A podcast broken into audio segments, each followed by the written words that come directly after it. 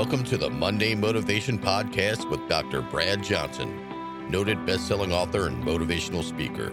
Make sure to meet him here each week for a message of encouragement and inspiration to get you energized and ready to make it the best week yet.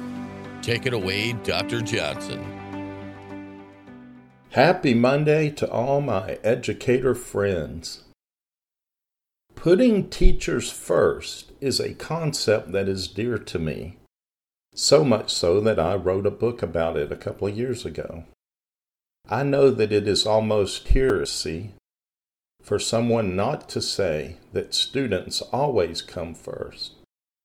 But the reality is that putting teachers first should be the focus of school leadership.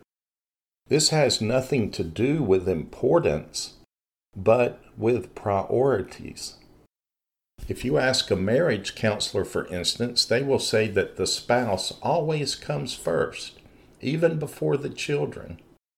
Interestingly, research shows that putting your spouse first actually provides the security, comfort, and stability that helps children thrive. If this is the case at home, then it stands to reason that the same is true at school as well. And many leaders have probably never thought of it in this context.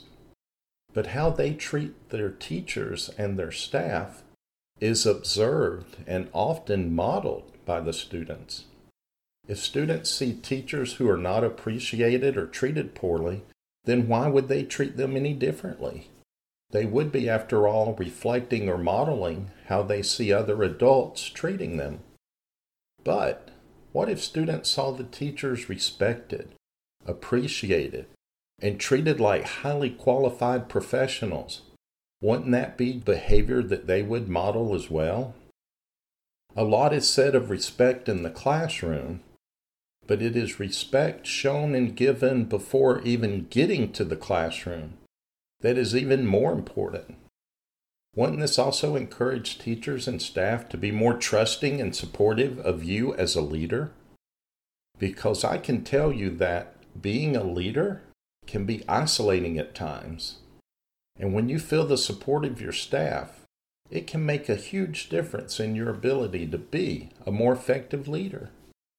Research has shown that effective school leadership is among the strongest predictors of teacher retention. How principals engage their teachers matters in terms of whether they will stick around. I share with administrators in workshops all the time that the student shouldn't be the only reason that teachers want to stay. They, as leaders, should be a reason that teachers want to stay as well. And it is not just about maintaining consistency with low turnover, which is important, but it is also about the culture and especially morale.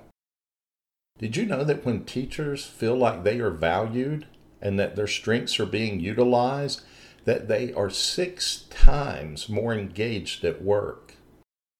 Yes, you heard that right. Six times more engaged.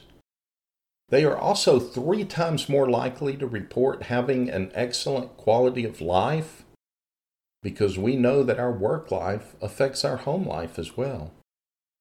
And that 15% are less likely to quit their job.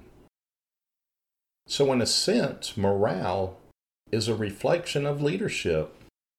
Leadership needs to ensure that teachers feel supported, encouraged, and appreciated so that morale is high, but also so that you get the best from your staff.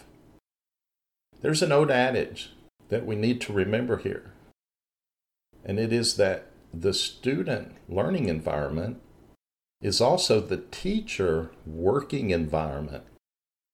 And I hope we never forget that, and that is powerful. The student's learning environment is the teacher's working environment. So if it is really about the students, then make sure it is about the teachers and staff as well.